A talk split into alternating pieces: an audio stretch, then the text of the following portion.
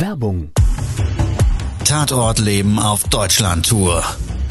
Eine einzigartige Show, perfekt für alle True Crime Fans. Erlebe echte Tatortgeschichten, spannend erzählt von Marcel Engel, Deutschlands bekanntester Tatortreiniger. Erfahre, was Marcel von den Toten lernen konnte, bei über 15.000 Tatorten.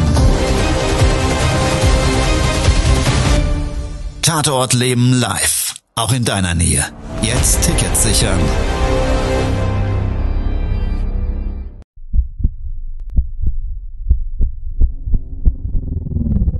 Todesursache. Der Podcast mit Tatortreiniger Marcel Engel. Es wird immer mal wieder in meinem Podcast vorkommen, dass wir sehr tief in das Geschehen eintauchen.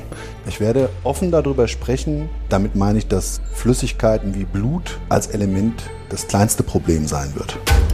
Ich freue mich, wenn ich euch auf eine Gedankenreise entführen darf in meine Welt des Tatortreinigens. Todesursache. Der Podcast mit Marcel Engel. Hallo und herzlich willkommen. Schön, dass du wieder Zeit und Lust hast, mit mir gemeinsam jetzt eine Tatortreinigung zu durchleben.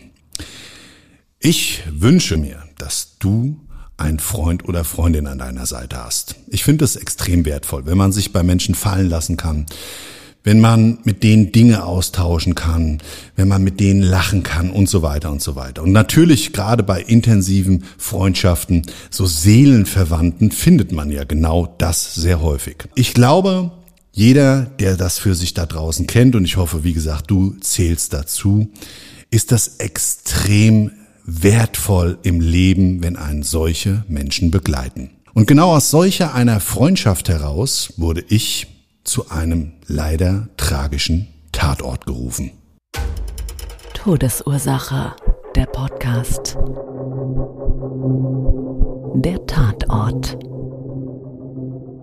Mein Auftraggeber rief mich an, er in seiner Person Inhaber einer Boots- und Schiffswerft im norddeutschen Raum. Er sagte mir ganz betroffen, dass er in seiner Werft, auf seinem Gelände, einen Unfall hatte. Ein Unfall, der für die betroffene Person zum Tod geführt hat. Und er sagte mir weiterhin, dass dieser betroffene, verstorbene ein guter Freund von ihm war. So, ich habe mir es damals dann verkniffen, da einfach nachzuhaken. Bei einem Unfall, für mich persönlich, ich weiß nicht, was du darunter verstehen würdest, an einem Arbeitsplatz bedeutet das im Regelfall für mich als Tatortreiniger, dass sich jemand zum Beispiel mit einem Werkzeug verletzt hat oder ja, irgendwie eine Verkettung von Umständen eben im so schrecklichen Augenblicken dann zum Tode eines Mitarbeiters führt. Genau mit diesem Gedanken und mit diesem Bildnis von vorher erlebten Arbeitsunfällen bin ich dann vor Ort gefahren. Wie gesagt, es ging im norddeutschen Raum. Der Einsatzort selber lag an einem Hafenarm. Hafenarm, der zum Meer führte, so ein bisschen vorgelagert, 15 Kilometer im Landesinneren, habe mich die Landstraße über so eine ganz idyllische Landschaft mit viel Schilf und Schafen an einem, ja, bewölkten Herbsttag zu diesem Einsatz geführt. Ich konnte schon von Weitem ein Gelände erkennen. Ich bin also an diesem Fluss entlang gefahren. Von Weitem konnte man so ein eingezäuntes Industriegelände erkennen. Erkennbar für mich sofort, dass es sich um meinen Auftraggeber handelt, dadurch, dass eben so diese Fahnen beziehungsweise Schiffsmasten schon weit über den Zaun hinausgeragt haben. Das Schilf hat geweht, es war extrem windig an dem Tag und guter Dinge und bester Laune bin ich dann vor Ort bei meinem Auftraggeber angekommen. Ein riesengroßer Zaun mit so einer Zauneinfahrt, ähm, extra für LKWs und große Schiffstrailer gebaut, dass also auch über Land, nicht ausschließlich über diesen, über diesen Seeweg, Schiffe angeliefert oder abgeholt werden konnten. Auf der linken Seite gab es ein riesengroßes Gebäude. Eine Industriehalle, zusätzlich mit einem Büro, ewig hoch, ein riesen Hallentor offen, drinnen standen Boote aufgebockt, an der Decke oben gab's einen riesengroßen Laufkran. Da hing gerade ein Boot dran und da hat mich auch schon aus der Halle kommend mein Auftraggeber erwartet. Er zusammen kam mit einem Angestellten. Ich habe ihn dann gefragt, wo ist dann mein Einsatzort hier auf dem Gelände? Er selber war, wie auch zuvor schon am Telefon, emotional nicht in der Lage, mir weitere Auskünfte zu geben. Somit hat mir der Angestellte gesagt, passen Sie auf, der Verstorbene lag im Boot. Das ist ganz hinten am Gelände. Sie müssen eine Zeit lang fahren. Das ist hier ungefähr drei Kilometer entfernt. Das Boot ist nicht zu verfehlen. Es ist aus Holz, ist aufgebockt auf Land, auf dem Trockendock. Es hat so eine Aluminiumplattform mit Stufen und dann gelangen Sie dort aufs Boot. Ich habe gefragt, ist das Boot offen? Da sagt er, ja, Sie können da problemlos drauf und rein. Ich wollte jetzt nicht weiter nachhaken. Was ist denn genau geschehen? Er hat mir nur noch gesagt, der Verstorbene lag dort längere Zeit, also Sie müssen sich auf einiges gefasst machen. Ist klar, ich hatte schon viel gesehen in der Hinsicht. Zuvor noch niemals in einem Boot, aber ich habe das erstmal für mich nicht als große Herausforderung gesehen.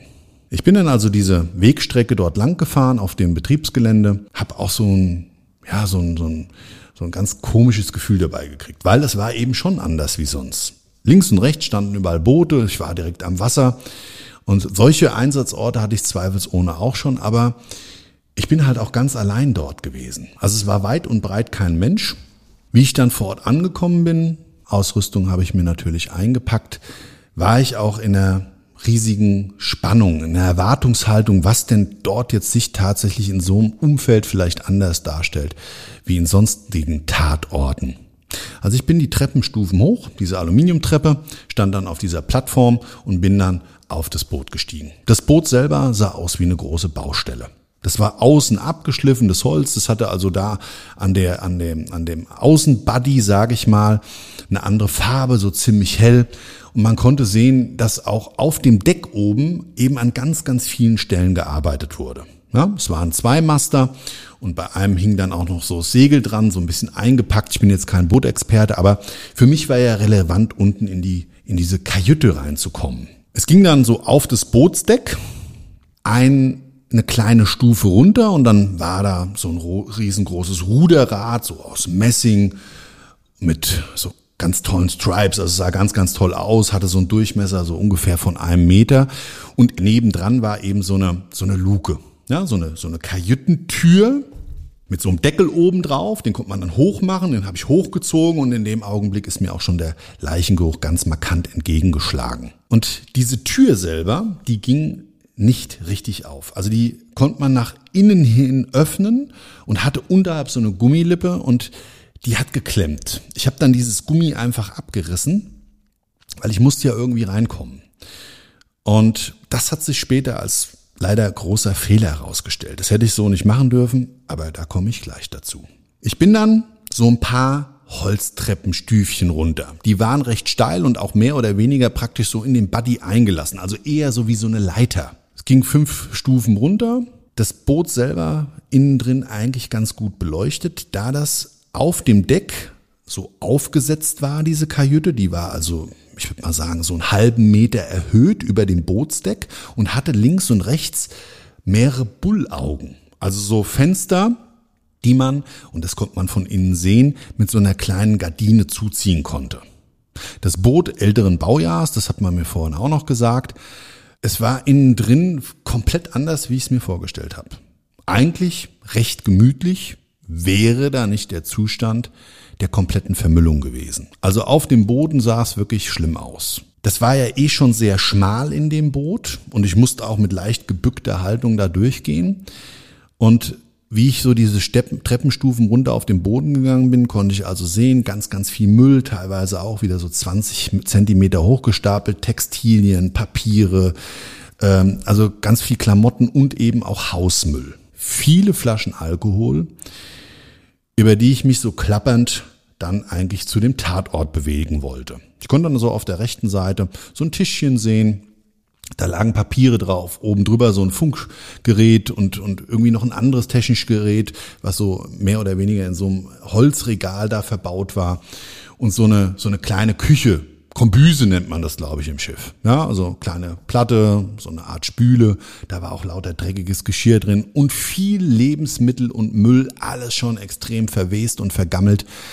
Eben auch auf diesem kleinen Kombüsenfeld. Ja, so ein kleines Koch, Kochherdchen mit so einem Topf noch drin. Da hat's auch drin gelebt. Da sind die Maden wirklich, ich habe da mal da so reingeschaut, Deckel hoch. Und da ist mir ah, der Geruch wieder entgegengeschlagen und der hat den Leichengeruch sogar nochmal überdeckt.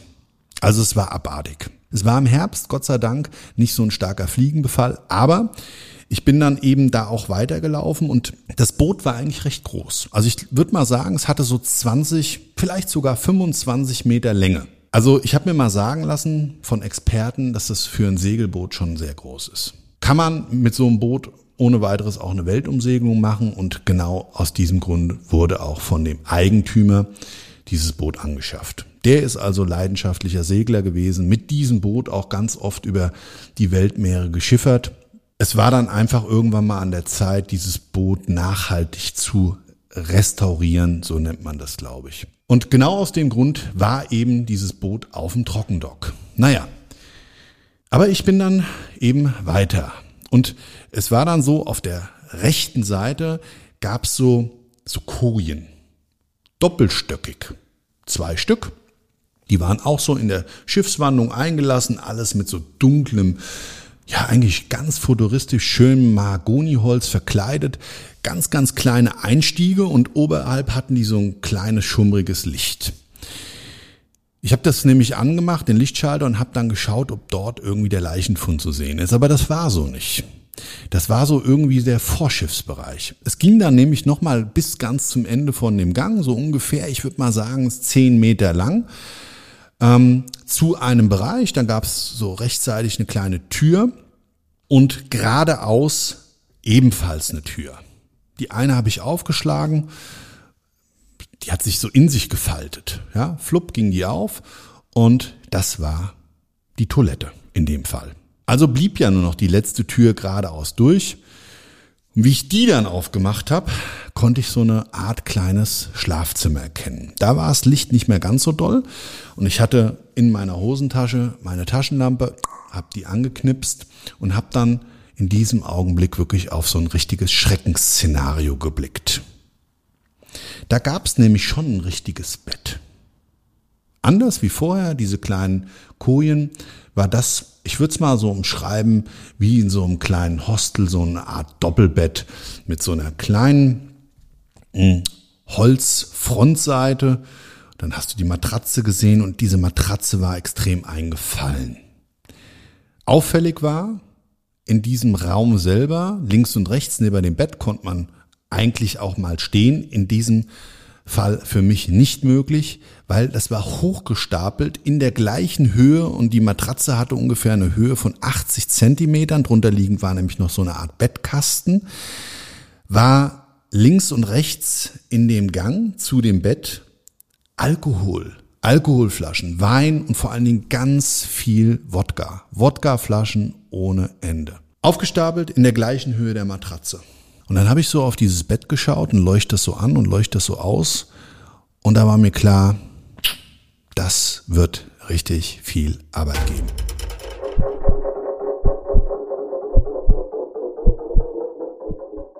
Bei dem Tatort gab es aber noch mehr Herausforderungen, wie die für mich erstmal typisch erkennbaren. Es gab in der Schlafkajüte ein Bullauge. Das war nicht mehr vorhanden, rückgebaut durch die Renovierung oder aber kaputtgeschlagen, spielt auch keine Rolle. Es war auf jeden Fall mit einer Plane abgedeckt. Und was ich dann in dem Augenblick auch so visualisiert habe, waren überall Vogelfedern in dieser Schlafkajüte. Und wie ich dann so nach hinten geblickt habe, ist mir das auch aufgefallen, dass auch in dem Vorraum alles voller Vogelfedern war. Hm. Sah ein bisschen aus wie so bei so einem Taubenhaus. Auch das führe ich ja immer mal bei einer Spezialreinigung durch. Und natürlich, wenn die Vögelchen in so einem engen Raum sind und da ein bisschen rumflattern, da verlieren die eben ihr Federkleid. So. Und in dieser Kajüte gab es noch Ablagen. Links und rechts, so ein paar Regale und so weiter. Und auch da alles umgeworfen, ist mir erstmal aufgefallen, dass da auch überall Vogelscheiße war. Aber auch so bräunlich rötliche Spuren. Und dann habe ich mir von der Nähe das wirklich mal angeschaut und da ist mir was bewusst geworden. Diese Vögel, die sich da drin aufgehalten haben, die waren auch zu dem Zeitpunkt da, wo der Leichnam dort noch lag. Und jetzt ist es ja nun mal so, dass Seevögel eben auch Fleischfresser sind. Nicht unbedingt, glaube ich, dafür bekannt, dass sie an Kadaver oder eben an Leichen gehen, aber dann wurde es wirklich klar und deutlich sichtbar. Die Vögel, die sich da drin aufgehalten haben und dessen Federn dort überall rumlagen, müssen an dem Leichnam dran gewesen sein. Ich konnte dann auf dem Holzboden wieder in diesen Vorraum gehend klar und deutlich überall so diese kleinen Füßchen erkennen. Das heißt, die waren auch vorher auf der Matratze drauf und sind dann überall in der Kajüte rumgelaufen und haben diese Leichenflüssigkeit verteilt und aller Wahrscheinlichkeit nach, und das konnte man dann auch wieder sehen, vorher bei dieser kleinen Kombüse vorbeigelaufen, dachte ich, dass das alles Verunreinigungen irgendwie vom Essen waren. Es war ja auch stark vermüllt und so weiter. Aber dann wurde mir das erstmal bewusst. Das alles war Leichenflüssigkeit, Gewebereste in der gesamten Kajüte verteilt.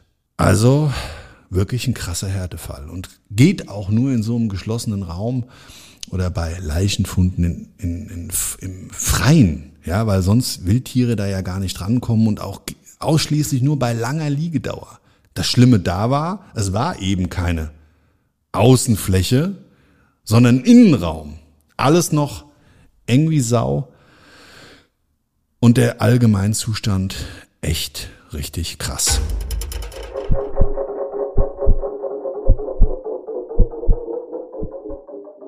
Die Matratze war extrem durchsogen mit Leichenflüssigkeit. Jetzt darfst du dir das so vorstellen, ich war alleine, war ja auch weit entfernt von der nächsten Filiale, also ich konnte auch nicht ohne weiteres jemand zu Hilfe rufen und habe mir noch so gedacht, wie schaffe ich denn jetzt in diesem engen Umf Umgebungsfeld diese Matratze raus? Das waren nämlich nicht zwei einzelne, sondern ein großes Matratzenelement. Erkannt habe ich das in dem Augenblick, wo ich das Bettlaken und die Bettdecke angelupft habe. Und dann ist es so ein richtiger Spannbettzug gewesen. Der ist mir so weggeflutscht. Da habe ich es gesehen. Das Ding, wie gesagt, komplett voll mit Leichenflüssigkeit. Schwarz, rot gefärbt. Die Maden sind auf dem gesamten Bett lang gekrochen. Ja, und da wusste ich, Applaus. Jetzt wird's ein bisschen schwieriger anspruchsvoller, weil auch da nochmal so der Erfahrungswert, du bist dann da drin in so einem engen Raum, okay, das ist die eine Herausforderung, aber die zusätzliche, die sich eben ergibt, dass ich das ja einpacken muss. Ich habe dafür einen riesengroßen Müllsack, zweieinhalb Kubikmeter groß.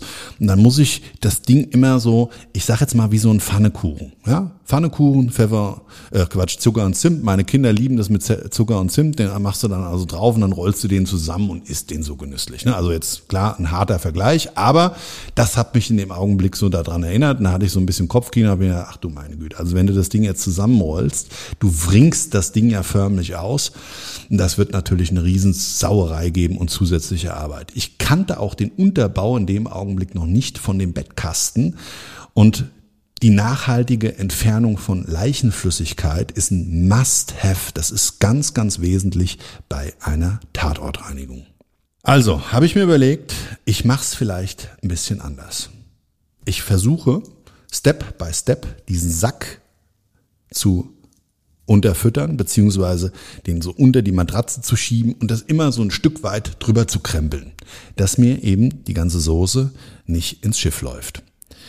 Damit habe ich auch ganz gut getan mit dieser Idee, hatte dann aber eben keine zusammengerollte Matratze, sondern so einen riesen Schlappen. Und das war dann auch wirklich ein Staatsakt. Ich habe wirklich diese, diese, diesen Sack verklebt und ich weiß nicht, ob du schon mal jemals so eine riesengroße Matratze bei einem Umzug von dir selbst vielleicht irgendwo anders hingeschafft hast. Selbst eine einfache Matratze ist ja schon eine Herausforderung, die ist einfach sperrig und dann äh, im Türrahmen, dann musst du die biegen und so weiter und so weiter. Jetzt war es da irgendwie Sau. Die Türen waren irgendwie ein bisschen gefühlt schmaler wie in einer Wohnung. Und dann habe ich diese, diese wirklich diese, und die Matratze war so schwer wie ein erwachsener Mann. Also ich würde mal sagen, dass, dass das Nettogewicht so bei 70, 80, 90 Kilogramm und hab diese Matratze da durch den Müll über den Boden, über diesen Holzboden äh, gezerrt und ja, dann mit viel Mühe, viel Schweiß und viel Hingabe, aber es geschafft, diese Matratze aufs Bootdeck zu schaffen. Und in dem Augenblick, wo dieser Kraftakt geleistet war, fängt's an zu schütten. Was ja grundsätzlich erstmal kein Problem hätte darstellen sollen, weil solche Boote sind natürlich gerade auch auf See dafür konzipiert, dass wenn du, glaube ich, so diese Kajütentür schließt, dass die dicht sind. Und genau das habe ich in dem Augenblick gemacht. Scheiße war an der Stelle, dass ich Vollidiot vorher dieses Abdichtungsgummi unten an der Lippe dieser Tür, damit ich sie vernünftig öffnen kann, entfernt habe.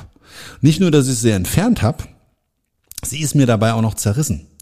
Und die technisch da wieder reinzufutteln, weil das in so ein Profil eingelassen war, war auch nicht möglich. Und das Problem war, es hat so sehr geschüttet, dass mir das Wasser ins Boot gelaufen ist. Ich bin fast irre geworden. Habe ich noch gedacht, sauber, jetzt säufst du in dem Schiff vielleicht noch auf dem Trockendock ab. Allerhärteste Erde. Und wirklich, die Wassermengen waren so, dass das wie in so eine Art Schwall, also die Armen, die alle im Moment Hochwasser betroffen waren, das ist ja wirklich schrecklich gewesen, aber ich will jetzt nicht abschweifen. Und jeder, der schon mal einen Wasserschaden hatte, der von außen in ein Haus eindringt, der weiß, was das für ein Scheißgefühl ist, wenn da einfach wirklich so, so eine Art Welle erst fängt so mit einem kleinen Rinnsal an und dann wird das halt immer mehr und das ist wirklich da gelaufen wie verrückt. Also ich war fast so weit, dass ich wieder vorfahren wollte, habe auch versucht, die anzurufen, da ist keiner ans Telefon gegangen, beziehungsweise ich habe gar keinen Funkkontakt richtig gekriegt, ständig ist mir die Leitung abgerissen wegen diesem Gewitter. Ja? Gut, also ich habe mich dann entschlossen, ich mache mal weiter und sehe dann zu, was passiert, weil ich meine auch irgendwie so ein Boot, wenn mal ein Schwabberchen reinkommt, irgendwo muss es ja unterhalb des für mich sichtbaren Bereich eben noch einen technischen Bereich geben und habe mir einfach so vorgestellt, da wird schon nichts passieren. War dann im Endeffekt auch so, ich löse es an der Stelle auf und konnte mich dann trotzdem aber mit so ein bisschen Hintergedanken meinem Leichenfundort Zimmer wieder widmen. Die Leichenflüssigkeit war auch ein Stück weit in dieses Holz eingedrungen. Also kam ich durch drumherum, das alles erstmal so weit wie möglich rückzubauen. Jetzt war das ein uraltes Schiff und ich kannte mich mit dem Schiffbau nicht aus, konnte den Auftraggeber vorne drei Kilometer entfernt hier auch nicht kontaktieren und habe mich dann dazu entschieden, gewisse Elemente dieses, diese Holzkonstruktion, die eigentlich auch gleichzeitig das Bett darstellten, nicht zu entfernen. Hab mich aber gefragt, wie ich das mit den Maden mache. Weil die Maden waren überall, wirklich überall hingekraucht. Und da gibt's so eine, ich nenne das immer Holzhammer-Methode. Wir haben Schädlingsbekämpfungspräparate, die sind für andere Bereiche konzipiert, in solchen Fällen aber einsetzbar und es obliegt natürlich immer dem Experten und ich habe einen Schädlingsbekämpfungsschein, bin ausgebildeter Schädlingsbekämpfer, staatlich geprüfter. Es obliegt dann natürlich immer dem Schädlingsbekämpfer für das Problems Lösung auch nachhaltig die geeigneten Präparate einzusetzen. Ich habe mich also entschieden, mit einem Thermonebelpräparat die Räumlichkeiten einzunebeln, diese Zeit der Einwirkdauer zu nutzen, um diese Matratze vom Bootsdeck auf die Plattform, die Stufen runter in mein Auto zu zerren. In diesem Augenblick, wie ich das alles so gerade vollziehe und eigentlich so mehr oder weniger mitten so in den Stufen gerade beim Runterzerren bin, es hat ja nach wie vor geschüttet. Ich war also klatschnass. Der Riesenvorteil war, die Matratze durch die Flüssigkeit und die Feuchtigkeit, die sich durch den Regen ergeben hat, war wie auf so einer, ich sag jetzt mal, auf so einer Gummirutsche. Ja? Also auf dem Bauch, zack, drüber geschlittert. Das ging eigentlich ganz gut. Also die Matratze ist runtergeflutscht mit nicht ganz so viel Kraftaufwand. Ich habe nur gedacht, hoffentlich hält die Tüte. Also alles soweit gut. Und dann kam, Gott sei Dank, in dem Augenblick, der Angestellte meines Auftraggebers. Der wollte sich einfach mal nach mir erkundigen und hat freundlich gefragt, Herr Engel, wie sieht's denn aus? Kommen Sie klar? Und da habe ich gesagt, Gott sei Dank sind sie da. Mir säuft grad's Boot ab. Es wäre auch echt prima, wenn sie mir vielleicht gerade mal zur Hand gehen könnten mit der Matratze, weil sie ist ein bisschen voll mit Leichenflüssigkeit und ich muss sie halt einmal ins Auto wursteln. Also er ganz freundlich hat er gesagt, ist kein Problem, ich habe schon Schlimmeres gesehen. Und dann habe ich ihn mit nach oben genommen und was er eben noch nicht gesehen hat, war der tatsächliche Leichenfund. Die Matratze war eingepackt, die hat auch keine Geruchsbelastung mehr ergeben und er selber hat sich da, glaube ich, in dem Augenblick ein bisschen zu viel zugemutet. Was ich aber erfahren habe und technisch was lernen durfte, indem er dann runtergegangen ist und irgendwie das Ding auch an Strom angeschlossen hat, da gab es dann irgendwie so einen Hauptschalter ja, an der Seitenverkleidung und dadurch hat das Ding dann auch Strom gehabt. Und da gibt es so ich glaube, Lenzpumpen nennt man das. Das sind Pumpen, die wohl in dem Schwimmkörper selber an irgendeiner Stelle in so Kammern dafür sorgen, wenn mal Wasser da irgendwo reinschwappt, dass das Ding nicht gleich absäuft. Er sagt, das ist überhaupt kein Problem. Es darf nur dieser technische Raum, dieser Motorraum, das hatte auch zusätzlichen Motor, dieses Segelschiff, ähm, der darf halt nicht betroffen sein. Er hat dann gesagt, zeigen Sie mir doch mal, was da jetzt so Phase ist. Naja, habe ich gesagt, wollen Sie sich das wirklich zumuten? Ja, ja, ist kein Problem. Gut, also nachdem er ja sowieso schon drin war und ich auch dachte, er hat ja schon auch eine Nase eben durch diese Geruchswelt, die sich dann darstellt, genommen, habe ich eigentlich gedacht, er ist hart gesotten und weiß, auf was er sich da einlässt. Ja, dann sind wir ins Boot rein, zu diesem Schlafraum, zu der Kajüte des Captains, so hat er mir das dann auch gesagt, also das ist die Kapitänskajüte. Ein extra Raum in diesem Boot, damals bauphysikalisch extra so umgesetzt und kippt mir fast aus den Latschen. Er hat mir dann wirklich sofort im Schwall auch ins Boot gebrochen. Ich war schwer begeistert und hatte das leider in dem Augenblick unterschätzt.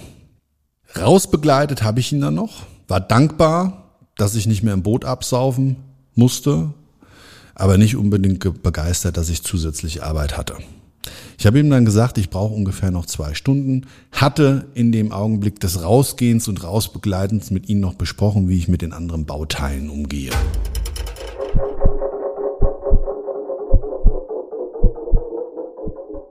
Also ein unfassbarer Arbeitsaufwand. In der Form hatte ich es auch so noch nie. Wie gesagt, enger Raum, es hat gestunken wie Sau, es hat geschüttelt, der Regen hat die ganze Zeit aufs Boot geprasselt. Und ich bin aber Step by Step dann doch ganz gut vorangekommen. Nach dem Rundumschlag mit den Schädlingen und dem Besuch des Werftmitarbeiters hatte ich dann irgendwann so einen Ist-Zustand erreicht, dass ich gesagt habe, okay, mehr kann man hier einfach nicht leisten. Mehr geht nicht, ohne dass man jetzt Oberflächen massiv zurückbauen müsste. Und ich hatte das ja vorher besprochen, dass das erstmal nicht gewünscht ist. Also war mein Auftrag eigentlich beendet. Ich bin dann nochmal vorgefahren und wollte meinen Auftraggeber davon in Kenntnis setzen. Ich habe ihm dann also gesagt, dass wir gerne nochmal, wenn es gewünscht und erforderlich ist und sich noch irgendwas ergibt, bei diesem extrem schwierigen Umfeld der Tatortreinigung nacharbeiten können. Und wie ich so über das Fachliche spreche, ist bei ihm so ein bisschen der Knoten geplatzt. Dann habe ich gesagt, er hat schon ganz schön lang gelegen und ich weiß nicht, ich will jetzt nicht zu sehr ins Detail einsteigen, aber die Herausforderung war, dass wir nicht nur den Fundort hatten, sondern darüber hinaus ich stark vermute, dass es eben noch zu Komplikationen vielleicht durch Tiere kam. Und dann hat er mir das bestätigt. Hat gesagt, ja, der Bestatter selber sagte auch, ein Extremfall. Vögel seien wohl an den Leichnam gegangen. Und dann hat er gesagt, wissen Sie, und das Schlimme ist, ich habe immer das Bild meines Freundes vor Augen. Und dann hat er mir die Geschichte zu seinem Freund erzählt und den Menschen, der dort verstorben ist.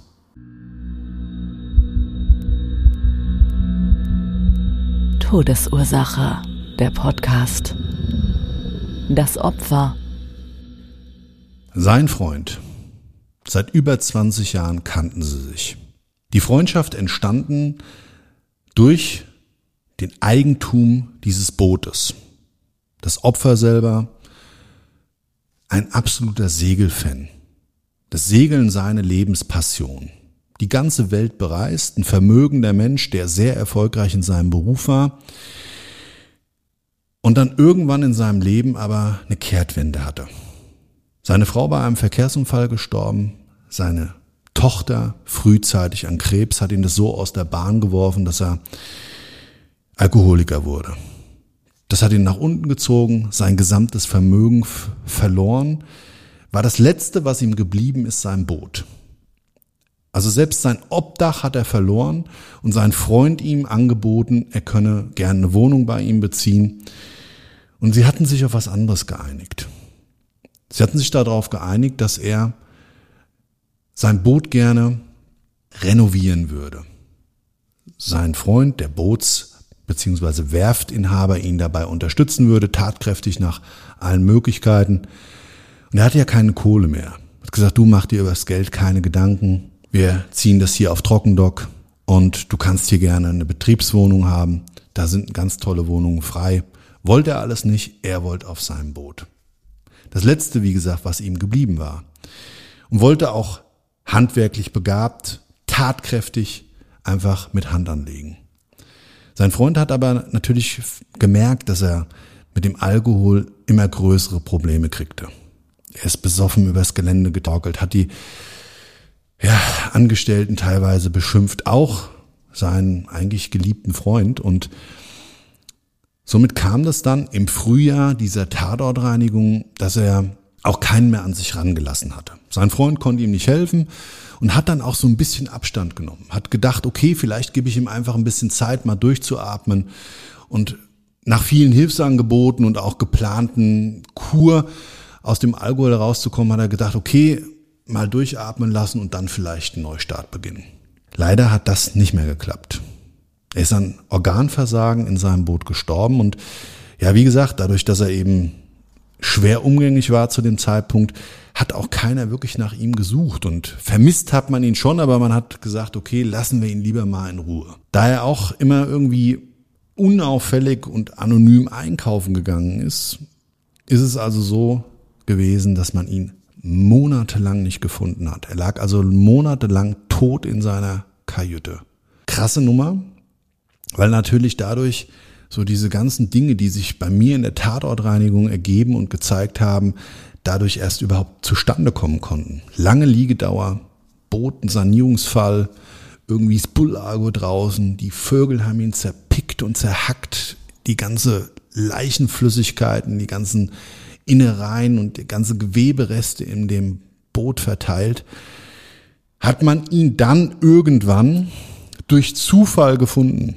Ein Werftmitarbeiter, der auch einen Hund hatte, der auch der Wachhund der Werft war, ähm, ist dann irgendwann wohl da vor Ort gewesen und der Hund hat eben angeschlagen und man ist dann diese Stufen mit dem Hund zusammen hoch und der Hund dann wirklich da so ganz komisch gefiebt und gemacht und getan, ist er dann rein, hat sich dann getraut und hat dann eben, ja, den Freund seines Arbeitgebers tot gefunden. Ja, das ist eine tragische Geschichte, wie eine Freundschaft enden kann und ähm, ich glaube, er hat mir damals so vermittelt, dass er für sich alles getan hat und Warum das Thema Freundschaft im Mindset hier ich positioniert habe, ist einfach das. Ich glaube, wir können uns glücklich schätzen über jede Minute, wo wir Menschen um uns drum haben, die uns begleiten, die wir Freunde oder Freundinnen nennen dürfen und dass das irgendwann leider auch tragisch enden kann, ist halt in der Akzeptanz des Lebens. Ihn hat das schwer mitgenommen. Da habe ich mich so an mich erinnert und möchte dazu dich einladen, eine Sonderfolge Todesursache mit anzuhören von einem Freund, der mir wiederum sehr am Herzen liegt, keine Probleme hat. Naja, mittlerweile, ja, er ist in die Jahre gekommen. Fast 80 Jahre, hat mich in vielerlei Hinsicht in meinem Leben als Unternehmer, als Geschäftspartner und als Freund begleitet. Also, wenn du Bock hast, einen aus meinem Inner Circle kennenzulernen, dann lade ich dich sehr, sehr gerne ein zu der nächsten Sonderfolge Todesursache mit meinem Freund Bello. Bis dahin wünsche ich dir alles Liebe und Gute. Wenn du Lust hast, schau doch einfach mal in mein Buch rein. Ich habe ein Buch geschrieben, da geht es genau um das Thema der Tatorte und so sieben Lebensthemen, die für mich persönlich sehr wichtig sind. Also, wenn du Bock drauf hast, ein bisschen was über das Mindset im Leben, was ich da drin sehe, zu erfahren, sowie dazugehörige Tatortgeschichten, dann schau doch einfach mal ins Buch an. Ansonsten, wie gesagt, wünsche ich dir einen wunder, wunderschönen Tag, was auch immer davon übrig ist und würde mich sehr freuen, wenn du das nächste Mal dabei bist zu einer neuen Folge meines Podcasts. Bis dahin, ciao, dein Marcel. Das war's schon mit der neuen Folge von Todesursache, der Podcast mit Marcel Engel, Kopf einer eigenen Spezialreinheit und Tatortreiniger bei mehr als 12.000 Orten auf der ganzen Welt. Was kann Marcel für dich bereinigen? Jederzeit. Weltweit. Melde dich oder klick dich einfach mal durch auf marcelengel.com. Empathisch, tiefgründig, ehrlich. Todesursache lässt dich garantiert nicht kalt. Seid dabei. Ich freue mich. Abonniere die Staffel und du kommst für keine Folge zu spät.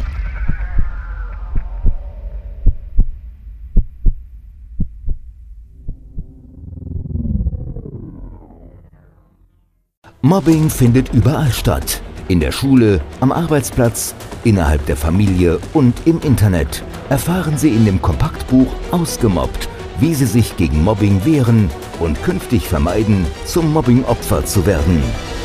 Ausgemobbt von Marcel Engel und Martin Zowak, überall im Buchhandel.